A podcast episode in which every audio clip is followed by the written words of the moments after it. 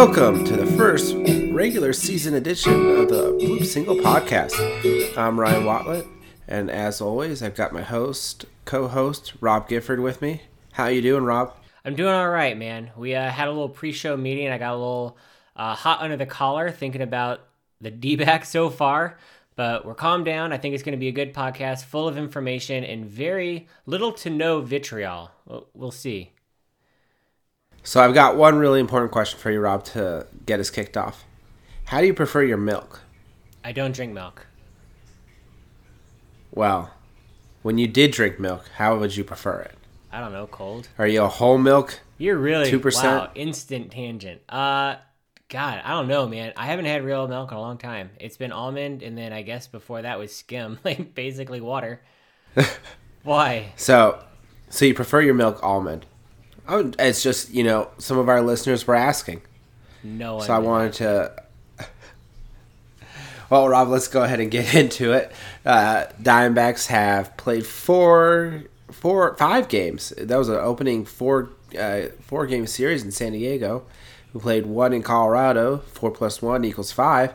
So five games into the season, Diamondbacks are two and three, about to be expected by most prognosticators. So, uh, Rob, what are your thoughts from the opening day series against the Padres? Uh, so specifically on the Padres, man, it's. I think we gifted them one. We could have easily split that series, and and where to point it out is.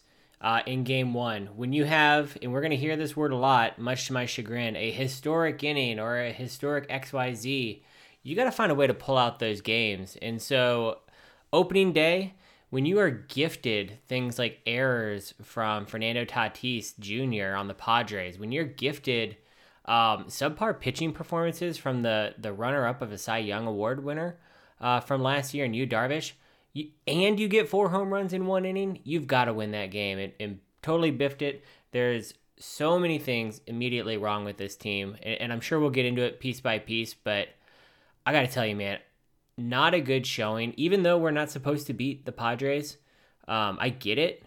Not a good showing overall in that first series. Yeah, so you say, uh, really, that's some really tough language. Um, I agree with you that the that I thought that there was another game or even two that the Diamondbacks could have won. Um, I think I may have saw some more good in the series than you did, Rob. In particularly with some of the way uh, some individual performances from our Diamondback players, uh, particularly highlighting uh, the performances of Ketel Marte, um, Stephen Vogt carrying over to that first game of the Rocky series, and a couple others that um, players that really shined. But I do want to get onto your on your hate everything going on tangent uh, role there Not a tangent, it's the And- facts. and just uh, the big issue that stood out to me that led to a lot of the losses and really kind of changes how the perception of this team maybe is the uh, hitting with runners in scoring position. Um, at one point, I'm not sure dur- uh, during if it was during the Padres series or during the Rockies game, there was a statistic that they were four for 40, a 100 batting average. I mean, to have 40 at bats with runners at second base or third base, I mean, that's impressive for the season. So we're getting guys on, we're just not getting them in. Uh, there's a lot that can be drawn, a lot of conclusions that can be drawn from that uh, statistic alone. Sure. If you want to look at positives, man, like Ketel Marte is returning to All Star form. That is awesome. Uh, we said this was going to be a make or break year for Carson Kelly. I don't know if we did it on the air, which would have been super smarter in, in pre pre show meetings, you know, which is not so great, but at least we're talking about it. And this is a make or break year for some players, and we got some people showing up. Almost a 500 batting average from Carson Kelly.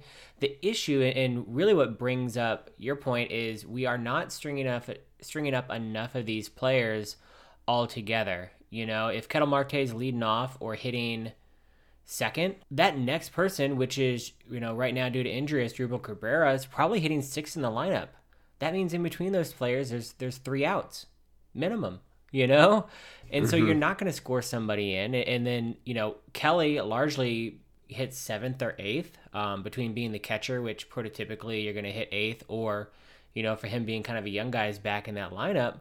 Um, they're just spread out, and you can't predict. Like you can't just have them hit one, two, three, because then you've got too many outs on the back end of a lineup. So you've just the reason you are what one for forty, like you said, um, is because these players are too spread out. And, and if I can go on one little extra part, is this is why there are proponents of a launch angle. You know, we have so many players on on base, forty. If you just you know, would you sacrifice forty players on base just to have eight of those, six of those, be home runs? At least that point, they're coming in because they're going to circle the bases. It's the small ball, the singles, the doubles, the hit by pitch yeah. that all of a sudden you got to get three hits in an inning to score one run rather than have one big bopper hit a homer. Right. And you brought up a good point, um, too. This series was built, you know, there were a lot of opportunities in this series to take advantage of some suboptimal play by the Padres. Yu Darvish didn't have a great game. Uh, the Musgrove and Blake Snell games were much better, but you know there were opportunities to get to the uh, Padres. Uh, Tatis with his errors, he had five errors in this series, I think it was. You know, just gifting the Diamondbacks base runners and never took advantage of that. Um, but also, we couldn't take advantage of an offense. Our defense and pitching also wasn't there. Was there anything that you really want to hit on, Rob, when it came to those aspects of the series? Yeah, I feel like before this segment's done, we're gonna hit on all the things. Uh, honestly, show up if you if you have the MLB TV app or or what is it, Bally Sports now. You better show up early because a lot of these games are done by the third inning. That's an indictment on the starting pitching. Uh, how many times have we seen it? Third inning, three to zero. You know, and and there some of these games are on pace to have a run a, like this the the pitchers let up a run every inning, you're not going to win a game if you're going to allow five, six, seven runs in a game, and then hitting back on the first game, your your offense claws their way back to a lead, only to have the bullpen blow it. Like you, it, and it happened. To, it, and it's not a one time thing. Just in game one, we're talking about an extra innings game with the Rockies. The only reason we've lost that was because of, two blown saves. Uh, Devenski and Yoan Lopez right after him. And so, you know, whether you want to say it's the uh, fallacy of bullpen by committee and that's not working, or subpar starting pitchers right now and that's not working, it is it is tough to win ball games if you don't have everything clicking. And we just rattled off all but one thing that has been a miss already. And, and luckily we've got some hitters, but even you brought up a, a stat one for 40 and runners in scoring position. It how do you get it done with that many holes in in every game. Yeah, and uh, you know, there's more than just those couple hitters that are some bright spots. Uh, you know, we're kind of just jumping around all over this Padres series right now. But let's jump to Game Four. Taylor Widener with a great start. Uh, looked really good for uh, his first uh, major league start. I think he went six innings, a couple of strikeouts, a couple of walks, but kept the Padres from scoring and just had his slider, had a fastball working. If he can go out there and pitch like that, you know, most games this season, he won't be giving up his rotation spot when Zach Gallen gets back. No, and I, I think you can update us here in a second with what starting pitchers probably uh, will move out of the starting rotation when when uh, Zach Gallen comes back. But well, we do know that according to the manager, Caleb Smith is no longer in the rotation. Uh, don't know what that means for Zach Gallen. Don't know if that means he's going to be activated off the uh, injured list here soon, or if that's going to provide an opportunity to either Alex Young or Taylor Clarke, both pitchers who have looked pretty good so far out of the bullpen and were in competition for that spot that would go to Taylor Widener. But yeah, uh, just to get it out of the way, Caleb Smith no longer part of the Diamondbacks rotation. I appreciate that. And, and going to our last podcast, we talked about Caleb Smith being in the rotation was going to come out of left field for me. He made it and and clearly didn't hold on to it long. Um, but Taylor Widener, that was that was actually who I wanted to see in the rotation. He got his opportunity. We had seen enough of Taylor Clarke, and this added velocity was exciting to see. You know, and that's something I don't think especially when you have Madison Bumgarner, and we'll we'll probably talk all year long about diminished velocity. Um, and then Merrill Kelly, which velocity is just not really a part of his game. Uh, we saw, you know, good hitters will take advantage of that, and it's it was tough to see early on Widener was a complete 180 on that, and he brought um, his fastball. He was able to put together a few innings, and, and that's what you can see with. It's tough to say because you don't want to just have a fireballer and that's your whole makeup. You, I love a crafty player, um, but at the same time, if you miss on a 91 mile an hour fastball, it's going to get hit a lot easier than missing on a you know missing your spot on a 96 mile an hour fastball. Right.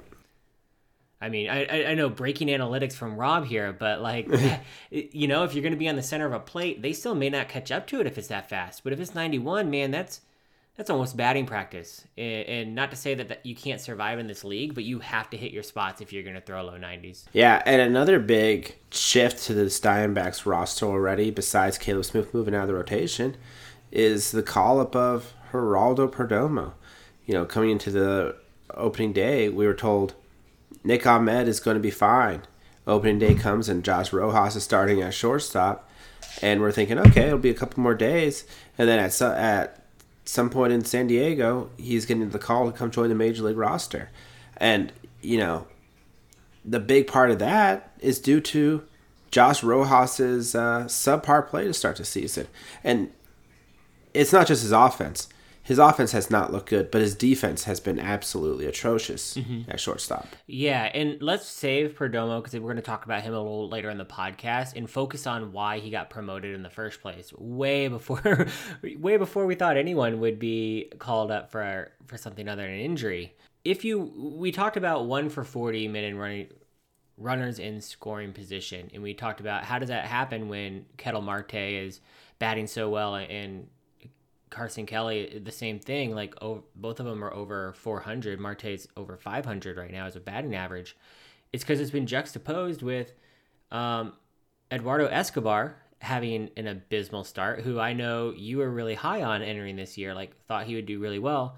And my pick for who would do really well, which is Josh Rojas. And you combine just a complete lack of hitting. I think entering this game, he was one for 16 and same with Eduardo Escobar, just tough behind at the plate, and, and, with Rojas, I guess this is the difference. And you tell me what what you see, but I saw with Josh Rojas is a player who's just a little bit out of his element uh, at the major league stage, with shortstop playing shortstop, making the throws, um, covering that kind of ground, and versus Tatis who made five errors, but it almost seemed like because he is so athletic, he believes he can make every play. And there's a different mindset. There's a different way that that looked comparing those two shortstops. Well, I think with Rojas, what I see really was just a player that might have been um, had a couple of mistakes at the at shortstop. You know, he's not a that's not his first position. When you think of Josh Rojas, he maybe profiles more of a second baseman or a corner outfielder. He's a backup sh- Right, he's more of a backup shortstop, and you know he's out of playing out of position, not a position he's comfortable with. Maybe hasn't played shortstop since little league, honestly, and made a couple errors. And that he's a young player at the major league level. Just probably took that over to the plate, and he's still probably trying to recover from making some errors. I mean, you know, he's got pretty good range at shortstop. At least he's getting to the ball and being able to knock the ball down. Somebody like Nick Ahmed might be fielding it cleanly and making an easy throw, whereas Rojas is, you know, diving all over the dirt. But I think back to that error. I think it was in the second game of the season where he dove and just went to go make a little bit of flip to Eduardo Escobar, like a just a little 10, 10 foot flip, but threw the ball like ten yards, ten feet wide of him, and that not even close to. Yep I think that matches exactly what you're saying. It was a dive up the middle, and he could you could either turn a double play or he at least could get it to second, and he tried to flip with his glove. You see that on a highlight. Reel. Oh no, it was his. Play, it was, you see it was his hand. He did get the ball transfer. Oh, we must be thinking of different. yeah, he, he, didn't it. make the You're transfer, right. but but uh, that's the thing. He can get to that ball. It's just that next level, and that's the difference between an Ahmed makes that dive, probably makes that right, flip. and that's you know, or even if he he maybe doesn't even have to dive to get the ball. It, it was a hard hit ball up the middle, but I mean, yeah, it's splitting yeah. hairs at that point. It's like that's the difference between what is a scary thought. He might be a four A player, Josh Rojas, gonna crush it every time in AAA. I don't know. Is he ready for major league? At one for sixteen doesn't say yes. yeah, even so, I think that that's a play that he's probably made before or could make. But just in that moment, he got sped up and threw the ball to the pitcher's mound instead of shorts instead of the second base back, and then probably just I can see how that would have stuck with him the uh, the entire the entire game. Uh, what do you think it puts on a young player to have a rough start like that, especially with a hot spring? Do you feel like he's, you know, trying to get three hits at once and get that batting average up? It just it seems like that it's crumbling and it's yeah, tough. I don't, you know, local kid, local prospect, but yeah, I don't want to know. I don't want to get too much into his mindset. Not but, him. I'm just talking about a young player. Generalizing. Yeah, yeah. I, I there's just well, there's a lot of pressure. You know, Josh Rojas was a lot of uh, other play other um, reporters and baseball analysts pick for the Diamondbacks breakout player of the year because of the spring he had, because of how many at bats he had, because he was playing in spring training games against good competition and hitting the ball really hard. And we just haven't seen that. There's nothing that from Josh Rojas this spring that has carried over to the major league level. And I'm not concerned yet. There's a so many games of baseball to be played, but I am concerned and of in games where he is playing shortstop. So I'm really looking forward to seeing Nick Ahmed back on the roster and you know glad to see Perdomo out there at shortstop, but he doesn't have a, a major league ready bat, and that's just the that's just the long and short of it. He's a 21 year old kid, uh, first time playing above a ball. He's up here because we need a true shortstop on the roster, and he's on the 40 man roster. You're talking about Perdomo specifically. Yeah. Okay. Exactly. Um, and and that's something that it, it's tough because it was an extra inning game. He got into the ball game, already has a hit, you know, and so he went one for five last night. And, and, and at a, you're talking about the first game of the Colorado series. Exactly. I think we should move on, get off of the the Padres because we went one and three. But a two and three record means we we eked out a win against the Rockies, who are really just as far as national uh, reporters, we're on par with them skill level. Like both you know they had a, a, series with the Dodgers where they pretty much got smoked. You know we had the Padres where we got smoked, and now we're this is a very even matchup, and I think you saw it last night. A, a ten to eight game, which may as well be a, a, a, four to three game in normal ballparks, but in the thin air Coors Field, um, high scoring always. And in Perdomo, he got a hit you know and so i know he's he's barely batting over 100 but compared to to rojas and what we've seen that plus defense, I think he's here to stay up until until Ahmed is ready. Well, when you say he got a hit, he found the on the exact spot on the field in between the left fielder, shortstop, and center fielder where none of the three could get to it. That yeah, and that goes to uh, I felt so bad for Josh Rojas too. Um, one of his in, when he was hitting the teens you know, and only had one hit, and they got the shift. I'm like, come on, guys, like play him straight and see if he can hit his way out of this. And you know, I guess you're just never given any mercy in the majors. Right.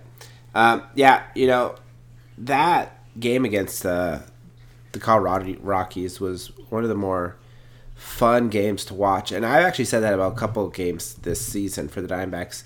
Despite the flaws of this team, I find them to be a really fun and exciting team to watch. There's a lot of fan favorites on this team. Uh, David Peralta still a fan favorite. Ketel Marte still a fan favorite. Really fun and exciting players. Christian Walker, Carson Kelly.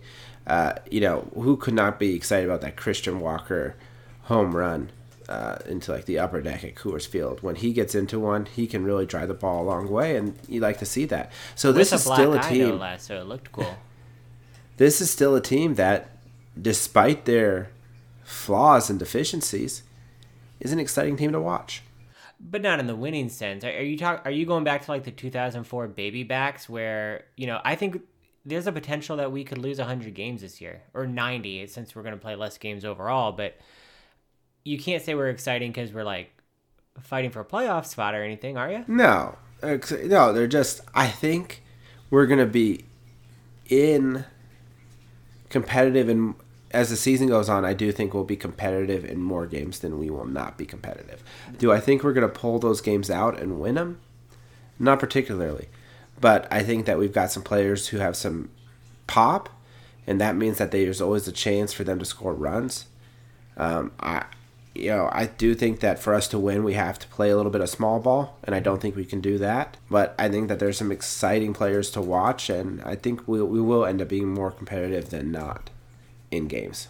Man, are we watching the same game? Because literally, like, I feel like we've been out at the third inning multiple games. We've only played five. Right. It might feel that way, but in a lot of those other games, you know, they came back.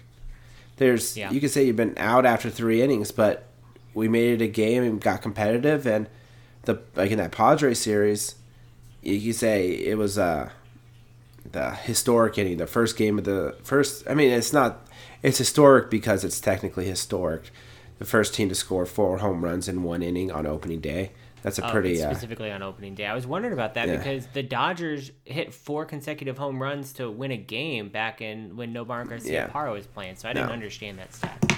Yeah, no, that's just a you know a made for ESPN type of stat. Can I just say but, for one thing, like if we're gonna have every like literally, isn't the old adage like you see something new in like every week in baseball? Like there's always some weird play that that's never happened.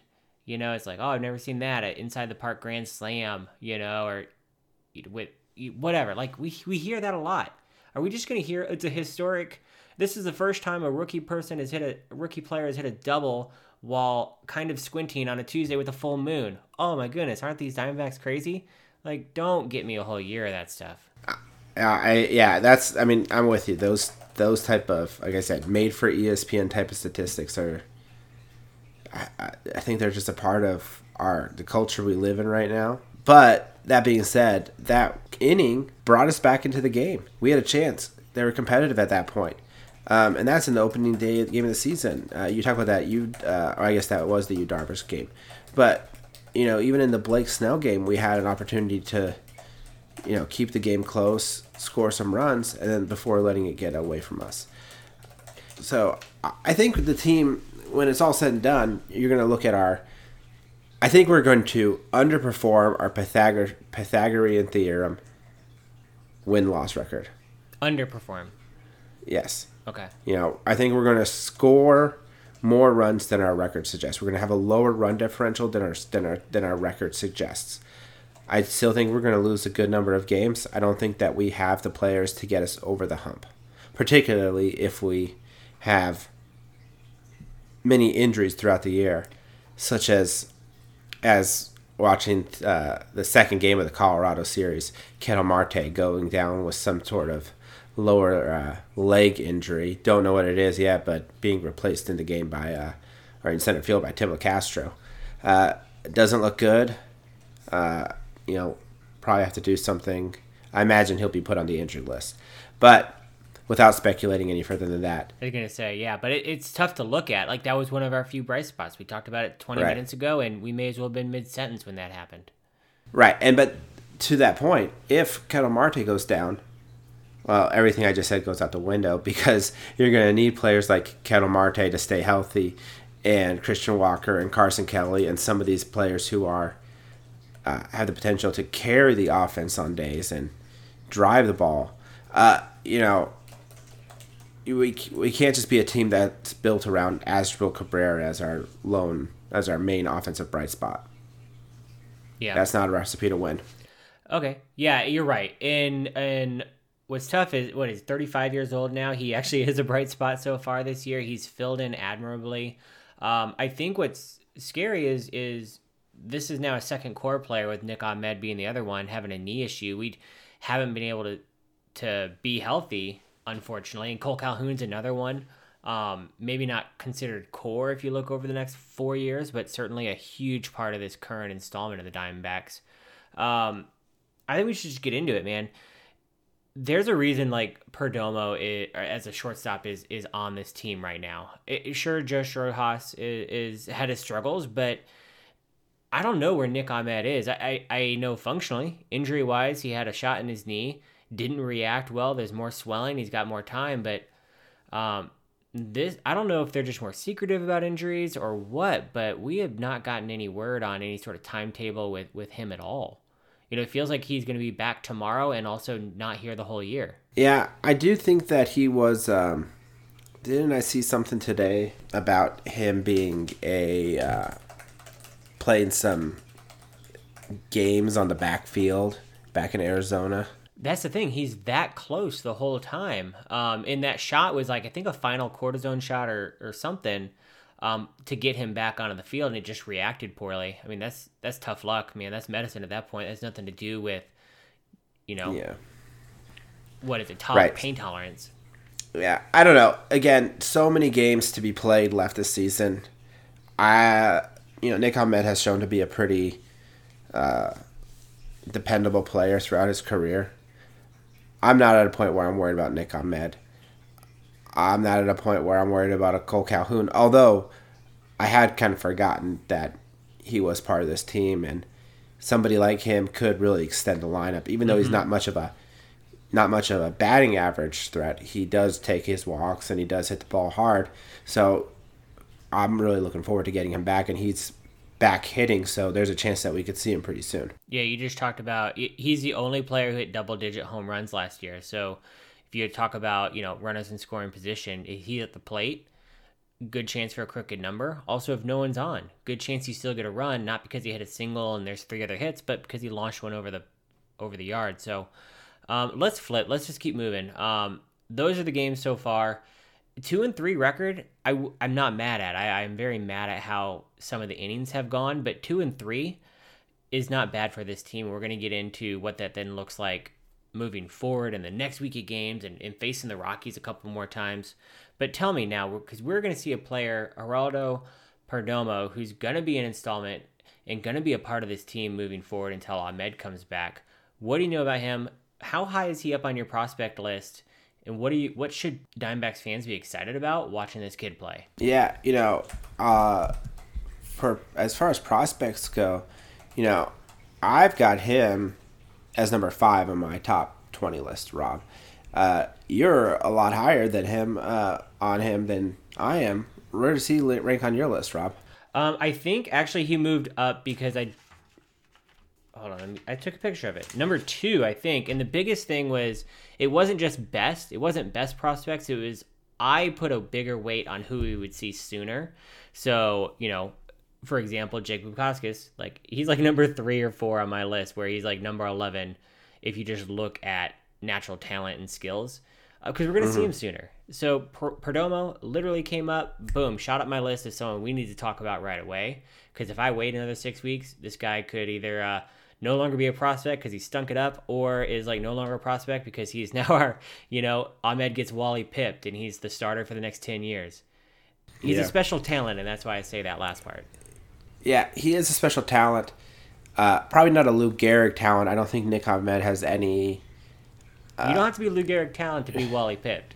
There's a lot of You know, players who don't I know they played their last game.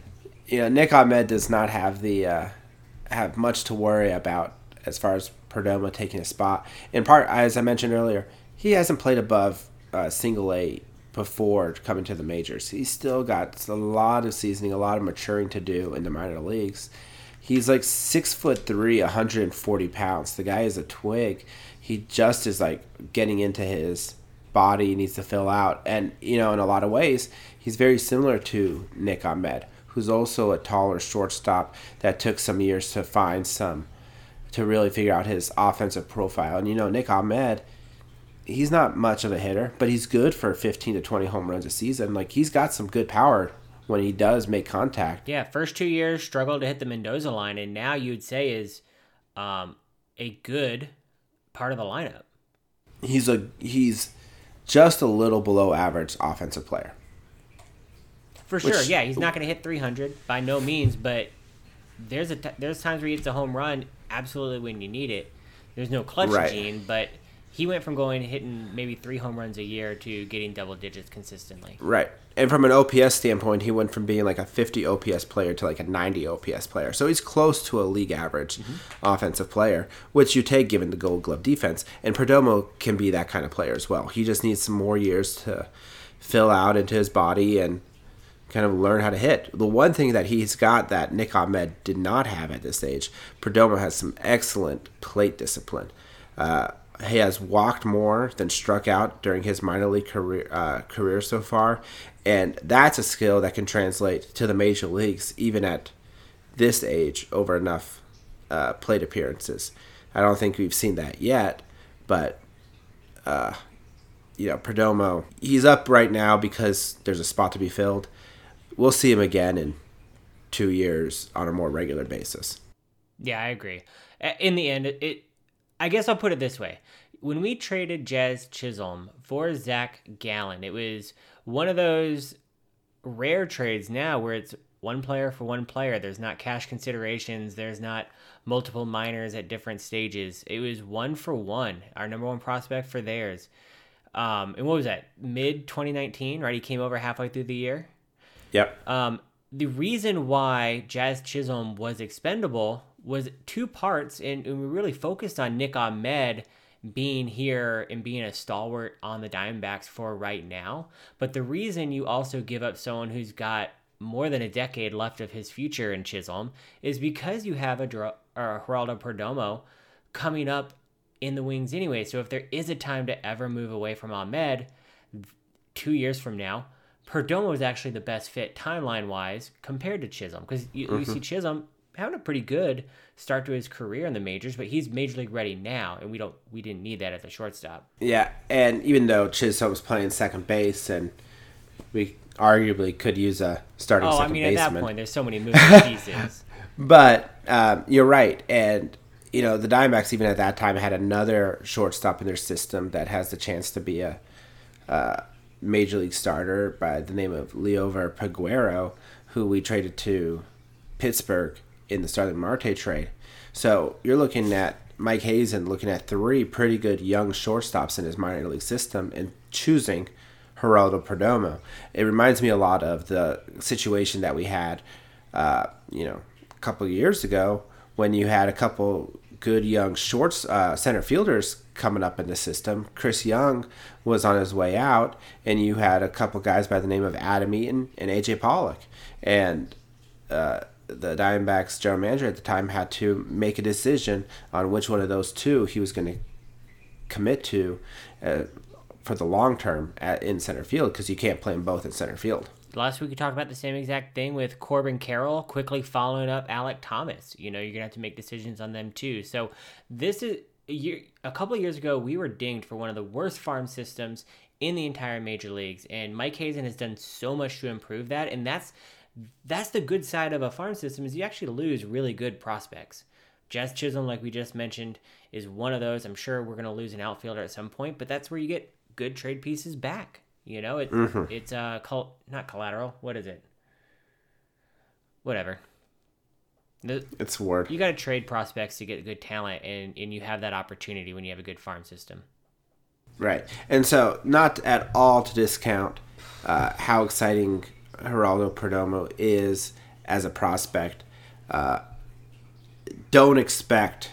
I think what we can both agree is that you know don't don't expect that the Geraldo Perdomo that you're watching here in April of 2021 that he'll be the same player that you see when he's you know matured a little bit more, spends more time in the minors, and is up for for good in a couple years yeah, a player with a little more polish is going to be great. This is a micro micro part of experience for him. Um, but even last year, like he was at the training site, he was on the essentially like in the bullpen of players right after the the 26 man roster for last year.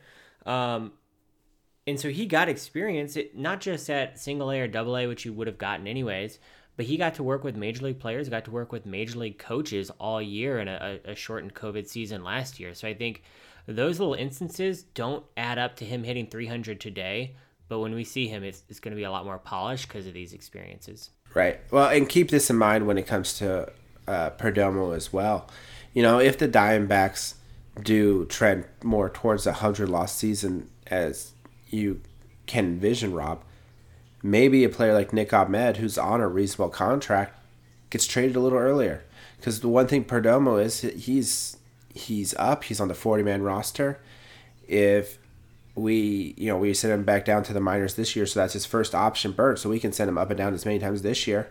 But next year comes along, we send him to the minors again. There goes another option year. So every year going forward that he spends time in the minor minors, that's less and less control that we have over him, which is the buzzword in you know in baseball man general managers these days. If the Diamondbacks are not performing, and Nick Ahmed continues to be his sturdy self, might see the Geraldo Perdomo era uh, come to permanence a little sooner. It's true.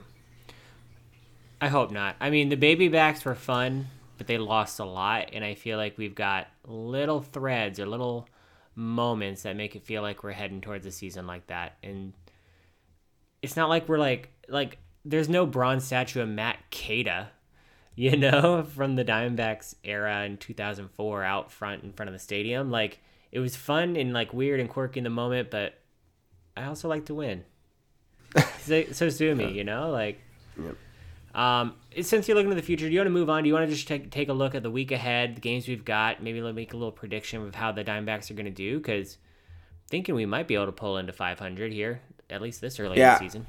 Yeah, I was uh, counting on a Colorado Rocky sweep or a sweep of the Colorado Rockies this uh, second series of the season. Uh, probably not going to happen, but you know we've got uh, a day game against Colorado before heading back home for our uh, home opener against the Cincinnati mm-hmm. Reds.